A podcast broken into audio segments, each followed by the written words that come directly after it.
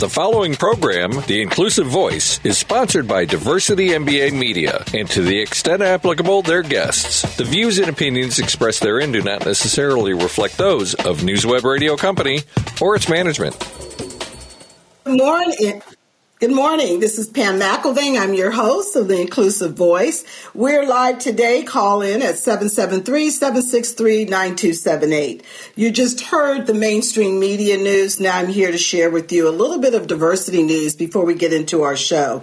And one of the things I want to talk about is really the impact of environmental consequences on the global tragedies around the world. And I know some of us really aren't linking climate activists to to racist activists, racism, and what's happening today. So I just want to make a connection. For some of you that aren't familiar with Greta Thunberg, she's become the target of the backlash after many other representatives of what we call Fridays for Future, the global climate movement.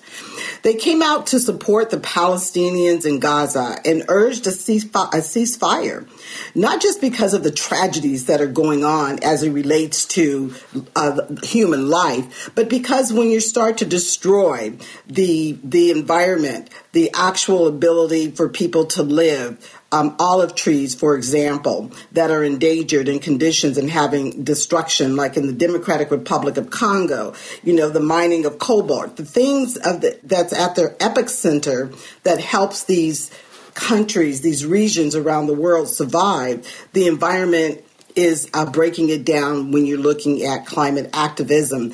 And so when you're linking this destruction to what's happening that we're faced with today, human and environmental suffering, unfortunately, is becoming so intertwined and intersected. It's really blowing up our our um, our nation and our sense of, of, of, responsibility. So that's some of the just the, the the news briefs I wanted to share. How important when we think about what's happening in activism around both climate and around initial issues where we talk about human equity and human life are completely connected and that we can pay attention when we're taking action. And so with that this morning we are really excited that we're going to lean into the conversation and talk about you know what's happening truly within corporate America, within the workplace, within schools, and what folks are doing around anti-racism.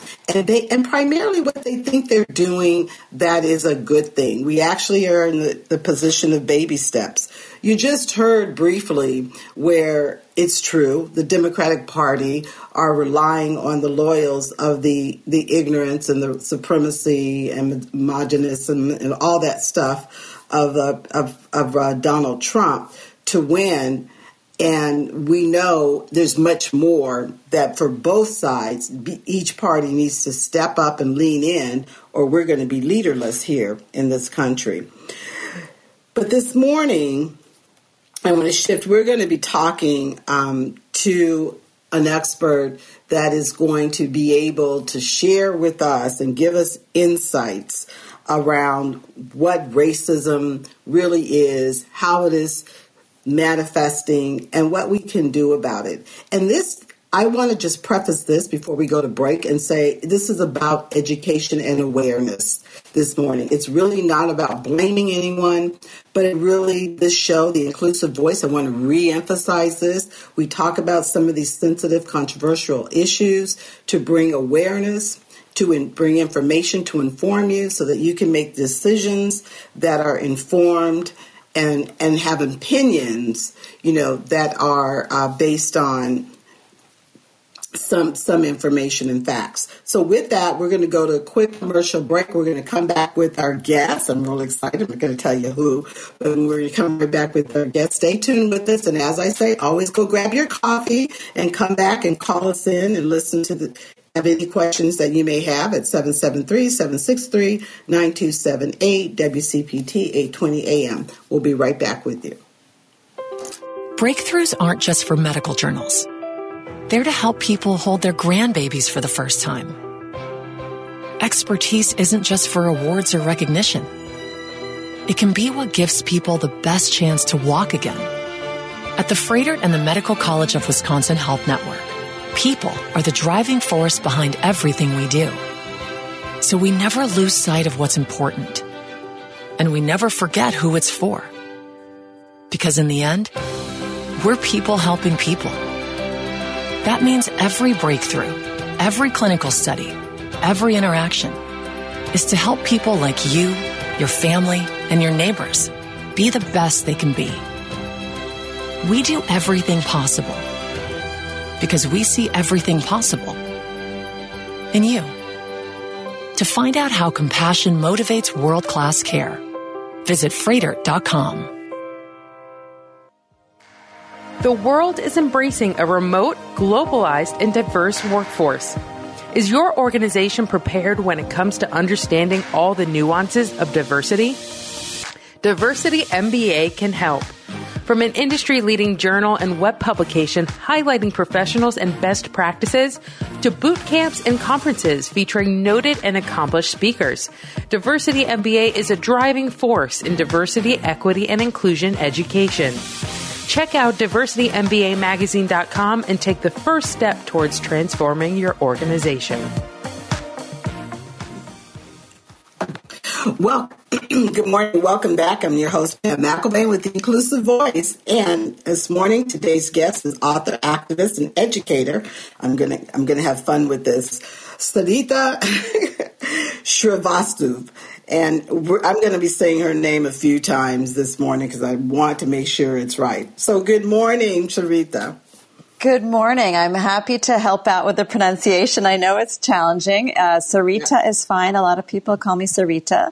The uh, Hindi pronunciation is Sarita. So ah. Sarita, Sarita, either is fine. Thank you so ah. much for, for the effort. No, we're going to keep that Sarita. Sarita. I'm, I'm, going to practice it all morning. But um, Sarita, so what do you, what do you, one of the questions I ask in the morning is, you know, what do you do um, to keep yourself both mentally and physically well? That was not the first question I was expecting.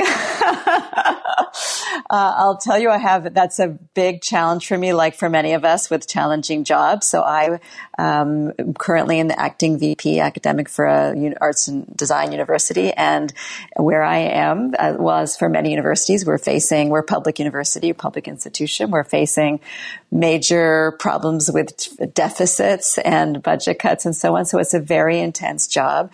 So for me, the most important thing in terms of attempting to find balance because I can't claim that I found it is connection to community. That means my own children, but really more my extended uh, chosen family of community. So the women that are my longtime friends that are also uh, single moms by choice as I am, for example, or that are raising kids on their own, or that are also working in the arts, or working, or also writers, or uh, people that are trying to do things in the world and that are a source of mutual support and also fun. Um, that are always we're always uh, there to talk about the work difficulties, the difficulties with our kids, um, and to remind each other that we have to find a moment to just have a night uh, to drink a glass of wine or sit around and chat about what's going on. That's to me, that's, and then the same, to find the same thing actually, to develop those same connections and communities in my workplace is also really important to me because that's a place that we, to be honest, spend the most time in my life right now. And to, re- to remember that finding those places of moments of joy and connection and team building at work, that's something I'm very intentional about. Um, and it's important to me because I'm in charge, so to speak, of a you know number of staff, it's really important to me that they also find work a place that that is has has moments of joy for them and connection. So um, and silliness um, and fun. So we're always talking about uh, team building moments and, and, and, activities that we can do together, and just ways to make it more fun um, for the staff and for all of us. So that I, I truly find work, even though it's very stressful, uh, a fun place. It actually brings me energy and joy because of the relationships that I work on building at work. Well, very good. I mean, that, that, that, might be that educator in you to give us that well-defined um, explanation. And and and the the only thing I'll add is intention. One of the things a lot of my colleagues say, you know, you have to be intentional, even though you have so much on your brain to do um, yes. about doing it. And one of the uh, we're holding. Um, uh, we're hosting our first, what we call DEI Collaborative Design Thinking Summit in Charlotte at the end of this month, where we're going to be training leaders around the country. And we have an expert in that's going to be, who's been on the show many times, Z Clark. She's do, she's the author of uh, breathe black people breathe but it's really you can put any is really breathe people breathe people breathe is where she can have it. But she does this thing called breath at work. And so i'm going to share with you that in the midst of your crazy just st- just stand up step away take 30 seconds or 60 seconds and breathe from your diaphragm close your door close your eyes if you have any music and take a few breaths and then reset and then go back into it Mm-hmm. And I do it every hour for 30 you know, seconds. There's actually an app for that on my watch. but you got to do it. You got to use it though. Okay. You got it. Okay. Oh, come on. This I, is. You're reminding me. I used to use it when I first got that watch. It had a it's a lovely little uh, flower appears and a little bit of okay. motion on your wrist, and it says breathe, and it's lovely, and it would remind me to breathe. It's a basic meditation practice. It's, it, it really is. Yeah and yeah, she studied it in India. So it really I was is. just going to say it's part of my roots that meditative practice, and I try okay. to connect to it. But it's we forget. We know, we know these tools, and yeah. we we do them out for a while, and then we forget them, and that's why we need actually community and connection to remind each other. No, there you go there you go. There you go. So I just want to let just say, you know, I, am not one to really read a lot of bios and things like that. We're going to talk about your history, but I'm going to share with our listening audience a little bit of your background because I think it's important that they, uh, you know, that you don't miss some of the things that I want to say. so, so I, am going to, uh, you know, take a few moments, you know, to let you know currently, um, I am taking a, a, a, course for you guys, and you know, she said, you know, Sarita, so I can call her Sarita because it's easier for you to understand. But Srivastava uh, is her last name. She's currently professor of sociology and dean of the faculty of, or she's actually interim. Right, right now you're doing an interim. I'm uh, VP academic, but my permanent job is dean of arts and science. Yeah, okay. dean of the faculty VP. of arts and science. Yeah, and she's the director of the Global Center for Climate Action um, at the uh, Academic Design University in Toronto. And her research, I just want to talk, and she'll talk about this too, but this is why uh, this the conversation we're having this morning, you know, includes social movements, race and emotion. And in her mm-hmm. work, you know, she's she's done national environmental campaigns, um, you know, around the globe. So the conversation and the expertise that we have here this morning, um, folks, are, is really I think, a position that we can learn. She's also, you know, as a sociology professor, gender studies, you know, so she's been able, she's able to align the intersections of diversity, the many dimensions, right? There's 64 dimensions of diversity and bring those forward and bring able to bring the global connections around the world. And so she has, she's author of this incredible book, and I don't want you guys to, to be confused, but to really understand the depth of what we're going to be talking about a little later. Are you calling me a racist? Why we need to stop talking about race and start making real activist change. So this book, you know, I'm, I'm going to have to tell you, we're getting ready to create a movement here, Diversity MBA, with your book because oh, wonderful. you, you hit it because you hit it right, you know, right there at the center of it all. So before we get into all this, but I wanted folks to kind of just hear about who you are. Tell us a little bit about your background, you know, where you grew up, how you decided to go into education, um, and give yeah, us a little sense of, of, of, your and your choice of study. Mm-hmm. Yeah, I'd be happy to. It's a little bit of a. I, always, I like to tell the story because it's I think inspiring sometimes for young people who don't know where they're going and where there's you know from where they're started. So I actually started in science. I have an undergraduate degree in science, and I realized it wasn't for me. And I moved from there slowly to environmental studies.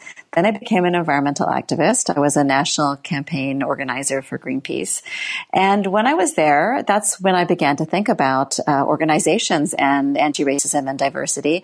We have, I realized we have this idea that progressive organizations are progressive through and through.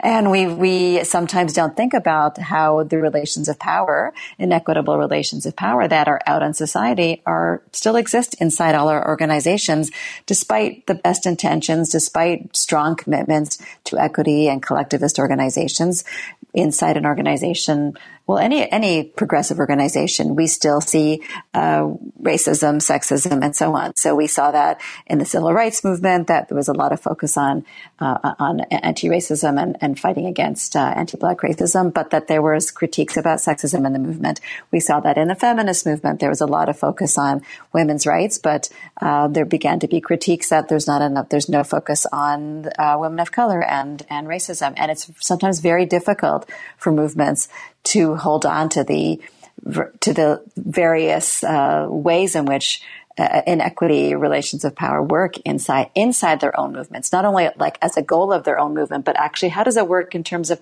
our day to day who's in charge of the movement? How are we thinking about equity in terms of who does what? How we speak to each other? How we organize? How people get treated?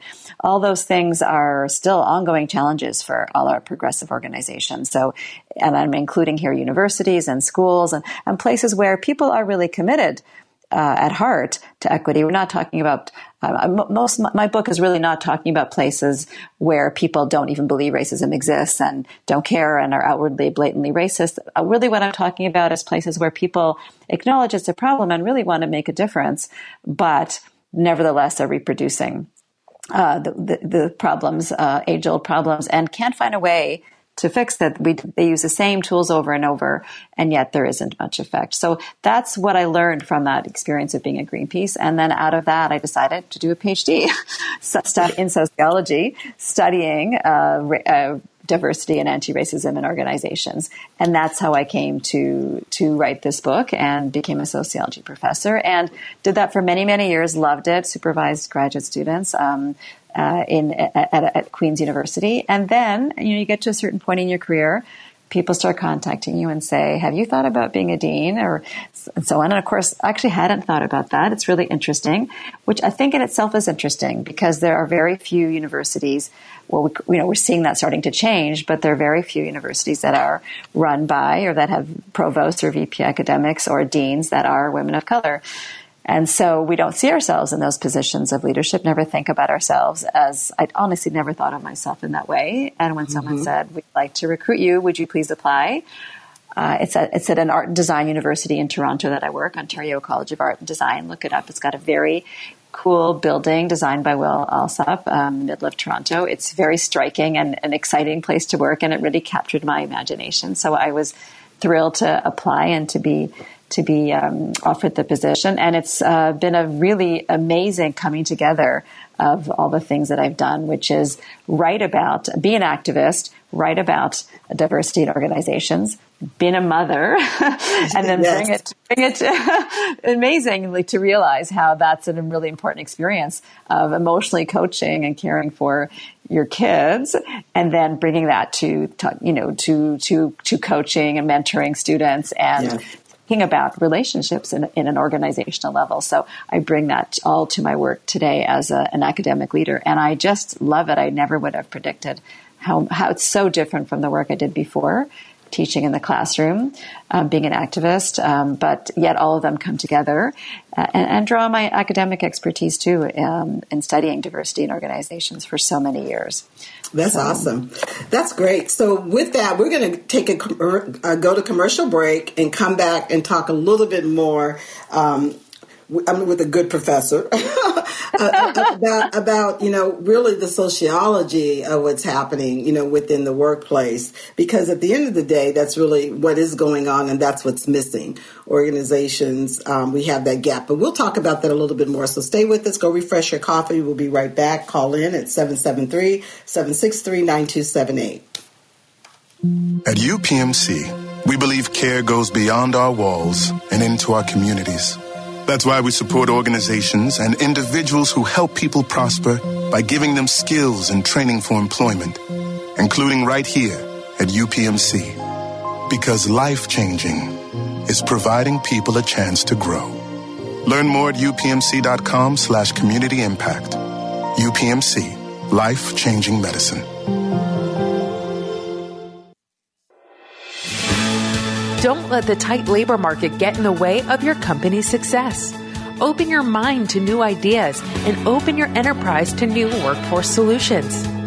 With Bold Business, companies can leverage extensive global assets and a lengthy track record of success in reducing labor costs. Don't let borders get in the way of giving your company the best possible workforce.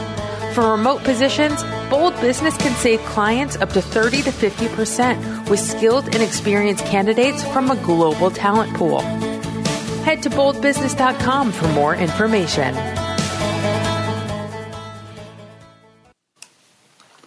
Okay, welcome back. You know, um, okay, Sunitha. I'm just gonna go here. So you know, I'm just I'm just gonna you know uh, give share with you, give you a little bio for me. I do have an undergraduate degree from uh, the University of California at Berkeley in sociology and social welfare. It stopped right there, but I do want to let you know I did. You know, I did.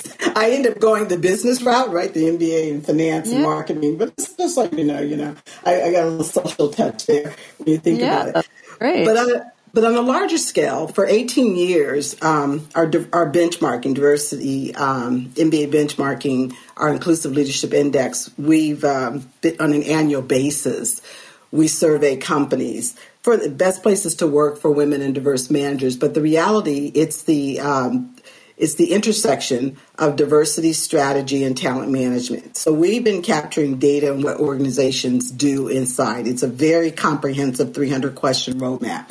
So you you you're talking about diversity training and what's happening there in the organization and while it's not effective. So I'm just gonna, you know, let you know you're gonna probably get some questions that you're gonna be like, okay, Pam. But but we're gonna have this, this, real conversation truly in what's going on. But one of the things um, I would just like you to help define for people, just so that they're clear, people understand, you know, conceptually what is activist, but what's an environmental activist?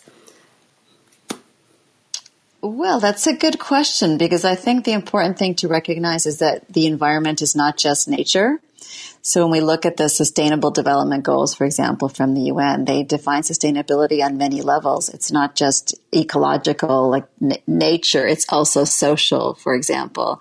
So when we, similarly, when we think about an environmental activist, we have to think not just about, oh, that's just about nature and saving nature, although that's really important, but also thinking about how is it that this, the, as you talked about at the start of the show, that we have to link the, envi- the environment with social justice. And people use the phrase environmental justice for that to recognize how is it that, for example, the destruction of the environment has differential impacts on on different communities and that you know, we can think of that in many ways. You gave many examples yourself.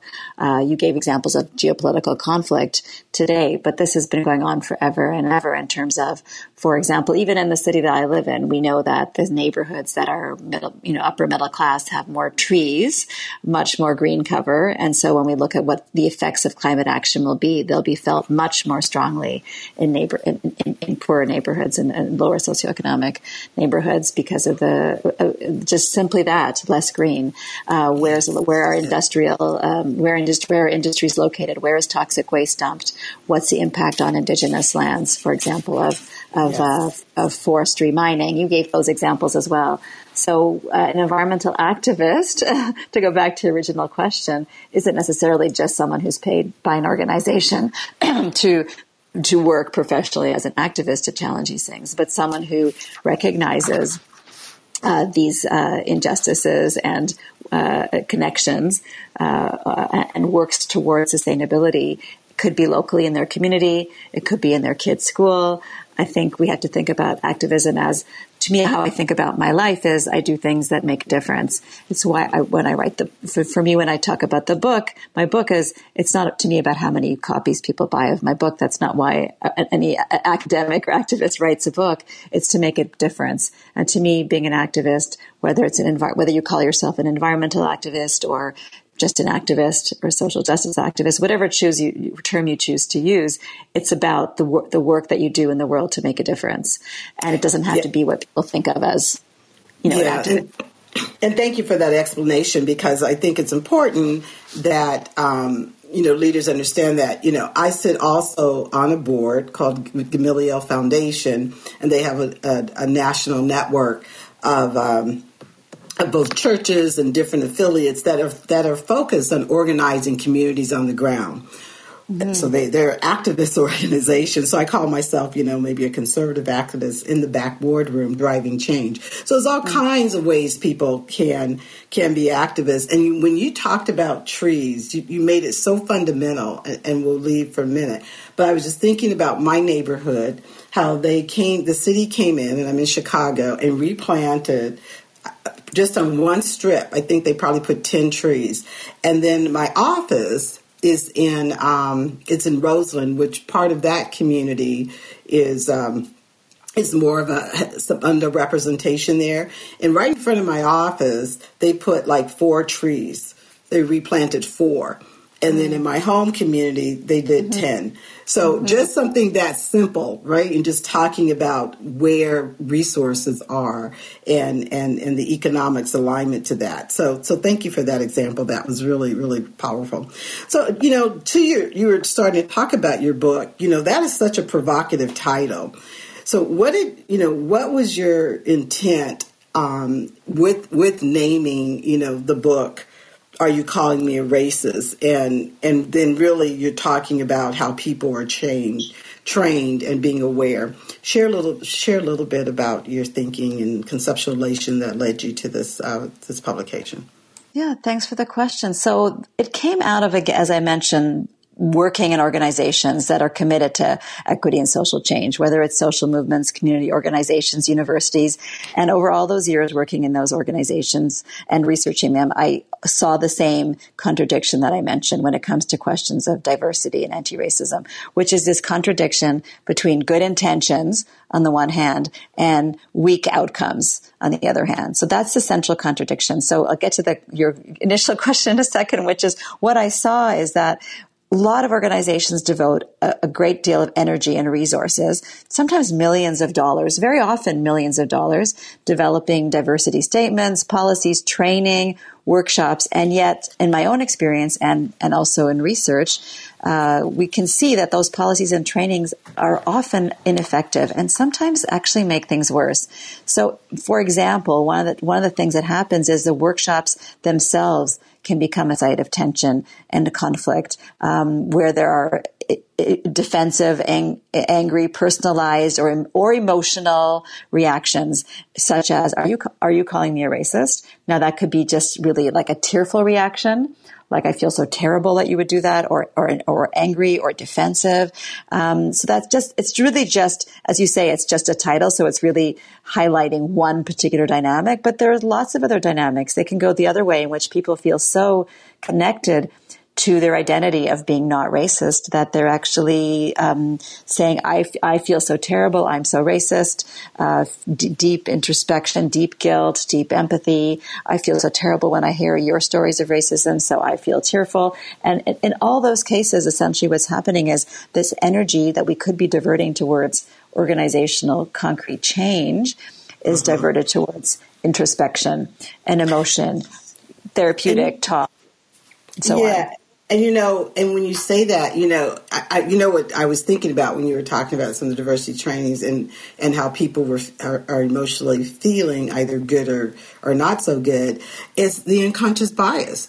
Companies take people through these courses, you know, and say, "Oh, now we have awareness." around your biases and stereotypes and what you inherently do because some of it's hardwired. Yep. and then some of it's now you and the, and then there you're left with saying oops i did that microaggression. Oops. And, you know and then you have these groups that are even more angry. So yeah. so so to your to your point that just triggered that. And by the way companies spend hundreds of millions of dollars. Yes, yes, correct. Diversity trainings and companies um, in our research, 100% of the companies say we do diversity training, and now yeah. they are the best in class companies are saying, hey, guess what? We've added race relations courses mm-hmm. to our now diversity training. So we are, and, and I'm going to say this and let you react to this in your work, and, mm-hmm. and we are now offering this entire comprehensive curriculum on cultural competency, on, on generational, on unconscious biases, on white supremacy, on classism, on discrimination. All these courses, anti-racism, we're offering these. And guess what? Guess who's teaching the courses? White, white women, white women are teaching the diversity courses, and then guess what? The brand new author who had an experience, who wrote a book, and all of a sudden now is the expert yeah. not have done the decades of training that you are, are being hired and paid a bunch of money to do it. Yeah. And that includes everybody white men, white women, and some people of color.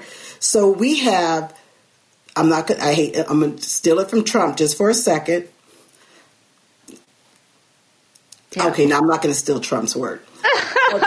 we have, we have so called ex surface level experts, that's what I'm going to call them, trying to teach what PhDs in psychology, sociology, and education are only ones prepared to teach in behavioral change information.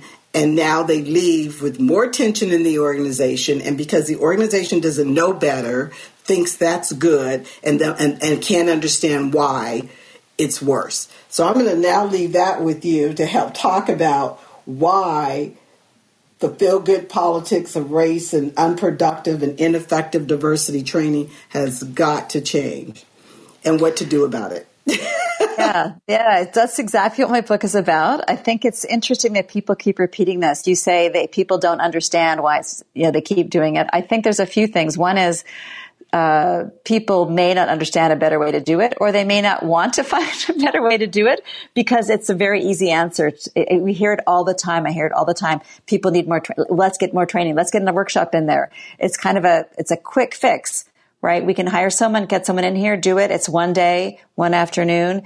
And so it looks like you're doing stuff or it feels, feels like you're doing stuff. I don't, I don't want to uh, say anything about people's motives. People may be very genuinely motivated to do it, make a difference, but they don't. So maybe that they don't know or it may be that they don't want to do the really much harder work, which is to examine your own practices, where you are, because it's not a one size, a workshop's a one size fits all let's call them that person. They can do the same workshop in a zillion organizations. To actually change your organization, you have to look at your own organization and say, what is it about what we're doing that we need to change? What is it about the about the way that we've always done things? What is it about our products, our services? It's a really deep and analytical project. So that's a much more difficult, much longer term uh, you know, not clear and it's not clear how to do it kind of a project. And so that's one reason that leads us to this. Um, and the other is that we're really, really convinced that the answer to change is that we that we don't know enough, and so we need to learn more. So just to be clear, I'm I, I, am a professor, so I believe in education for its own sake. What I'm talking about is when we're trying to make change in an organization, we think the answer is that we don't know enough, so we have to learn more. And the root of that is that we believe that racism comes from ignorance. So therefore, it's only ignorant people that are racist if people knew more, they wouldn't be racist. And what we see is that people can learn more and more and more, but that isn't the root of what is causing, you know, particular kinds of practices. It's actually systemic. There's actually right. simple practices that could change. So it's one like, oh, I like to say is, for example, like if we waited to change the hearts and minds of people. If we were like, and we have to change the hearts and minds of people, we have to change their, their mind, like they have to know enough, they have to feel it the right way, and then we can desegregate schools. we would never, like, none of those things, that profound changes that we've seen, uh, you know, profound civil rights changes that we've seen would have happened if we waited to convince everyone, to educate everyone, and to get everyone on board through workshops and training we would still be in that place. Instead, what we did is we looked structurally. I shouldn't say we because I wasn't part of those changes, but what people did is say, to say there are some deep structural and legal impediments to equality. Let's change those and let's start to move forward, you know, with that, with those systemic changes made. And that's the kind of work that we have to do now. So I, now I'm not sure if I've answered your original question. Yeah, yeah, you did, and actually it leads to a whole other conversation. But we're going to take a, a, a, couple minutes and take a break. And feel free, folks, to call in and ask any questions at 773-763-9278, and we'll be right back to you right after these commercial breaks. Breakthroughs aren't just for medical journals. They're to help people hold their grandbabies for the first time expertise isn't just for awards or recognition. It can be what gives people the best chance to walk again. At the Froedtert and the Medical College of Wisconsin Health Network, people are the driving force behind everything we do. So we never lose sight of what's important. And we never forget who it's for. Because in the end, we're people helping people. That means every breakthrough, every clinical study, every interaction is to help people like you, your family, and your neighbors be the best they can be. We do everything possible because we see everything possible in you. To find out how compassion motivates world class care, visit Froedtert.com. From an industry leading journal and web publication highlighting professionals and best practices to boot camps and conferences featuring noted and accomplished speakers, Diversity MBA is a driving force in diversity, equity, and inclusion education. But Diversity MBA's education push extends beyond the public realm and into the private sector. Thanks to DMBA, enterprises embarking on their DEI journey have access to training webinars, leadership indexes, and more, all of which can help educate and transform a workforce. Embrace DEI. Diversity MBA can help. Visit www.diversitymbamagazine.com for more information. Welcome back. I'm your host, Pam McElvane, the Inclusive Voice, and I'm here with our guest, Professor a Sadiza, actually Shravastu. Um, but one, you know, just to recap some of the things that you talked about. Um, so I have to, I'll have to say this to you. Well, first, I agree with uh, the folks that are um, a part of the training I mean, I think it's all of what you said. I think some of it they don't know. Some of it is too hard, and some of it is it costs too much. And for the most part, companies have existing learning management systems that they just want to drop content in and create an environment where people are continuously learning. But mm-hmm. how you facilitate that becomes becomes another issue. Secondly, I want to respond to so there are organizations that are doing it right by the way, just so you know. There's some that have been highly effective in doing it, but it takes an incredible investment of time mm-hmm. and it mm-hmm. takes an, an ex- enormous commitment and a continuum of leadership accountability for it to happen. And so you you now know with all those moving parts why everybody isn't successful all the time. Mm-hmm. But organizations, corporations, I feel, almost have to look at themselves as a movement, particularly if you're very large.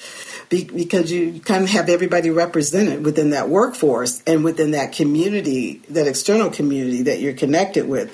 So, so it does take, um, you know, a long time for the kind of s- systemic change to occur within a culture. Mm-hmm. But then when you went to the systemic legal impediments, I mean, you know, let's just talk about that for a few minutes. Today, even among um, my client base, which is um, about 100 companies, we, these, or, these leaders are dealing with how to navigate the, the increased risk that the legal department is saying, you know, anything diversity is now becoming um, a challenge for us if it's not clearly defined that's inclusive for everyone.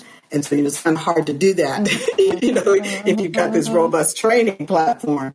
Yes. So, so when you talk about, you know, you know, when you're talking about, you know, drive what organizations can truly do, around um, driving change within their culture as it relates to this very, very, very dynamic, you know, issue around anti-racism. You know, what what do you feel? Um, you know, some of the key things they must begin to think about changing or doing or accepting so that they can begin to deconstruct or reconstruct. Let me say, let me use that word as a better way of the way they approach, you know, educating their their workforce and you know, and helping them with behavioral change and acceptance.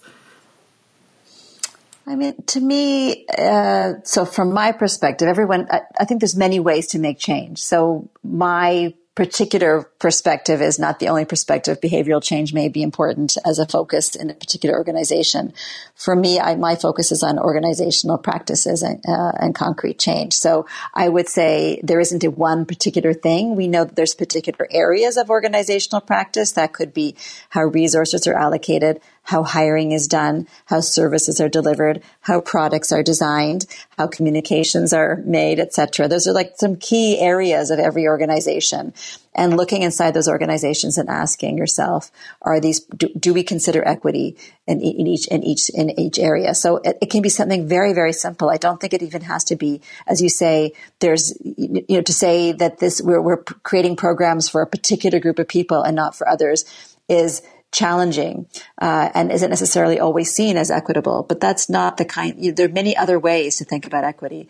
You know, this, the example yes. that I use in the book is very, very simple and straightforward, which is the example I'm sure you're familiar with about the two men that went into a Starbucks to for a meeting, yes. waiting for the third person to show up. By the time the third person showed up, they they were handcuffed and arrested. So obviously we know the story that the two men that were waiting were black. The guy that showed up was white. And they said, we're not ordering something because we're waiting for our colleague to show up. And so the Starbucks person called the police. So, you know, someone filmed it. It went on social media and it became an international, international story. So it happened in Philadelphia, but I'm in Canada. We all heard about it all over the world. And because we heard about it all over the world, Starbucks decided to respond. And now we know you probably know the story of how they responded. They shut, they, they spent twelve yep. million dollars yep. shutting down Starbucks for one afternoon to do an anti-racist training where people watch videos about experience, what is racism and so on. And we could ask ourselves, you know, if that Starbucks employee had seen that video, before this happened, would it have changed their actions or not? you know, very unlikely because that was a very context specific moment in which they probably didn't see it as connected to race at all. Yeah. You know, they were like, this person's not ordering, they have to leave because we, etc., and not even aware of how their own fear and anxiety and, and, and racism were part of that decision. That's right. That's real. Starbucks did another thing though, which is they said we have a new rule, and I don't know if they're still doing it or not, but you're allowed to sit in Starbucks and, and without ordering something. and without getting arrested. Well, I can't tell you that one because I I haven't sat in a Starbucks without having coffee. So, but I mean, it would be it would be so simple if you had a policy like that said, "Don't arrest people that don't order coffee." Yeah, yeah. So you know, and, and when you think about it, you know, when you think about restaurants, you don't walk into restaurants and have a seat, and you know you at least are going to get a glass of water while you wait for your other guests so they know you're going to order. But even, you know, even mainstream restaurants, you don't walk in, coffee shops, you don't do that and have a seat, right? And the, the expectation is that you're going to yeah. order something or why you're here. So to your point, racism was probably not even on the person's mind.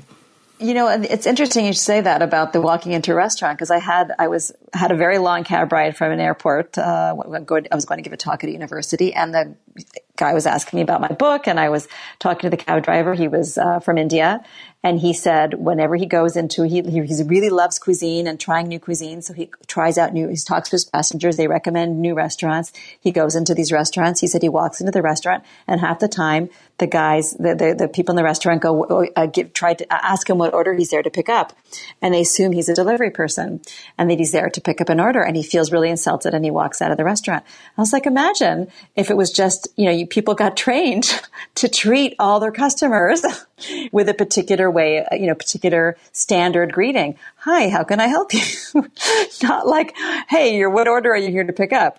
You know, based on how we're looking at the person and saying, oh, they they look like an Uber driver or they look like a, a delivery person. So it's just like there's a very very practical strategies that yeah. we can have, whether we're talking about policing or whether we're talking about restaurants or whether we're talking about schools or whether we're talking about hiring right? This is the same thing with how teachers, uh, you know, we know so many studies about how teachers treat different students in different ways, whether it's boys or whether it's black students or whether it's, there's ways, there, there are practices that people can learn you know, there are strategies that we can use. There are built-in systemic, uh, you know, ways of, for example, hiring. There are ways, you know, even in, for example, in auditions for, for music for conservatories, you know, blind auditions, blind uh, uh, um, interviews, uh, uh, reviews of resumes, for example. You, you, I'm sure you know all the stories of that, rather all the research that shows that uh, resumes where people assume that the name is of a person of color or a black person, this, those resumes are,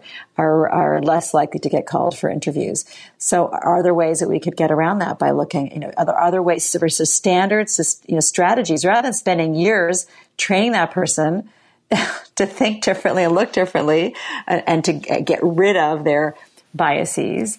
Um, could we not just say, here are some strategies that we have. For example, we have some strategies now where we ask the same interview questions of every single person in the same order. We didn't do that years ago. We have, you know, strategies that say you can't ask a person, "Hey, I noticed uh, there's a big gap there. Did you have kids in that gap? Why did you spend so long doing your yep. PhD?" We have, you know, very particular things, uh, rules and, and, and frameworks that now feel very, very normal for us but it didn't used to be that way years ago. And th- that's the kind of straightforward, standard, practical strategies that we need to keep looking into organizations in terms of how we design things, how we design our organizations, how we design products, who we serve, how do we think about who, our market. It, it, could be any kinds of question. It will be different for every organization, but yes. just really questioning our own assumptions about how we do things and then thinking, how do we shift it so that our you know, our, our, our, our, assumptions, our biases, our ways of doing things that actually structure the process to be more equitable rather than saying, how do we maybe particular, particularly serve this, you know, to correct this wrong with this community or, or learn more about this community? Um, because that's based on this idea of the, this, this cross-cultural training you talked about. If yeah. we know more about a community, we will therefore treat them more equitably I don't know. I don't think that's actually, the research does not show that that's the case. There is a, a, no. a theory that called the contact hypothesis that says the more contact we have with yeah. another community, another group, the less prejudice we will have. That actually is not borne out. It only happens under very particular circumstances that aren't really real life situations. Yeah, it happen. You have to have you, you have to have uh, a longer term experience. So when they, yes. there's a study that's about the expatriates, but you have a long experience. But I want to just touch on because I agree. Uh, I just want to go back to. Uh, you know, when you talk about, you're talking about systemic change. So I really agree because we're doing some work around that too. It is organizational practices. It is organizational practice policies and practices because that's what people are actually, um, th- that's what they're, they're making decisions based on. What are our practice? What are our procedures in place? So anything that is designed, the organizationally designed within these companies in terms of how they do things is where you can begin to start the change. And then you have accountability that allows you to, you know, be able to address um, people that do not want to, you know, follow you know, the organizational practices and policies. Um, so I really agree. I absolutely agree. That is what's happening, and so, and the conversation. And I also want to say the conversation around sustainability because of ESG and the over um, trying to find. I call it the misalignment of DEI with ESG.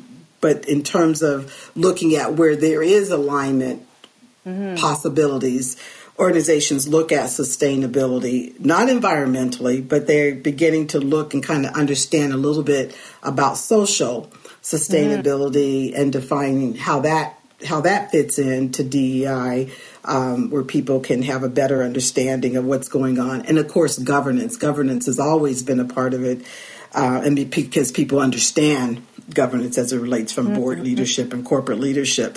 So, so I do agree with you that the first level is that is, is, is really happening, you know, systemically, and then being able to have initiatives and programming. The one things I ask companies is, you know, how are you measuring impact? How do you know after you've trained, you have attendance, your key performance indicators. We check the box, we had so many attend, so many that said, "Oh, you know, took the survey. This was a great, you know, it was great for 95% of us." But how do you measure the actual impact of what they learned and how that is manifesting in the organization, and and and they don't know how. And, and and some of that until the until it happens again. Did we train on that? And so why are you doing that again? So now they want all the nugget training so people can they do believe it.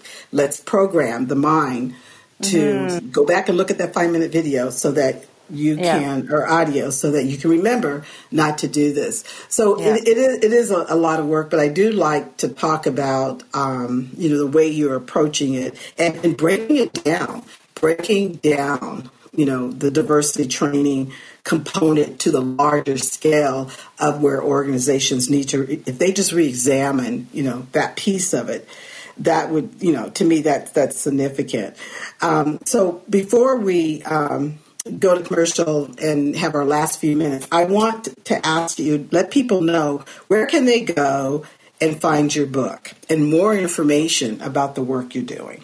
Yeah, so it's uh, released. Uh, the release date is March 19th, but you can pre order it on Amazon. That's probably the easiest place to get it. um, so if you go on Amazon and type in, Are you calling me a racist? Uh, the book will come up and you can order it. And there's, I think, Barnes, it's on the Barnes and Noble website as well. So there's, uh, if you just type it into Google, it'll, I'm sure all the spots that are near you where you can order the book will show up. It's New York University Press, so you can also order it directly from NYU Press as well. Great. And then I was wondering, I was like, how come I don't have my pre-book copy? I was like, I always oh. because the release is on March 19th. ah, okay. I said, okay, that's why I don't have the book in front of me. I was like, where's the book? I always You know what, ma'am? I haven't received my copy yet either. So there you go. that, that, that is that's so um, that's so exciting, and I, to to have a new uh, uh, perspective on on what's going on and what's doing. So, what what would you offer? What advice would you offer to our our listening community, anyone in the workforce that really wants to do something to minimize anti-racism? Feel safe and comfortable in speaking up without offending someone else. What's, what are a few things people you would advise people to think about or can do to take action? In other words, if they're in an organization, they see things that are disturbing them and they want to say something, but they know that people might say, "Are you calling me a racist?" and how to yeah. how to, how, well, in community, and community too. I mean, not yes. just in organization, you know, everywhere, no matter where absolutely, you are. absolutely. Like this could happen in your book club, in your kids' school, anywhere. This is these kinds of dynamics are everywhere. So uh, the key message, one of the key messages of my book is that I think that this work is always too much based on the individual.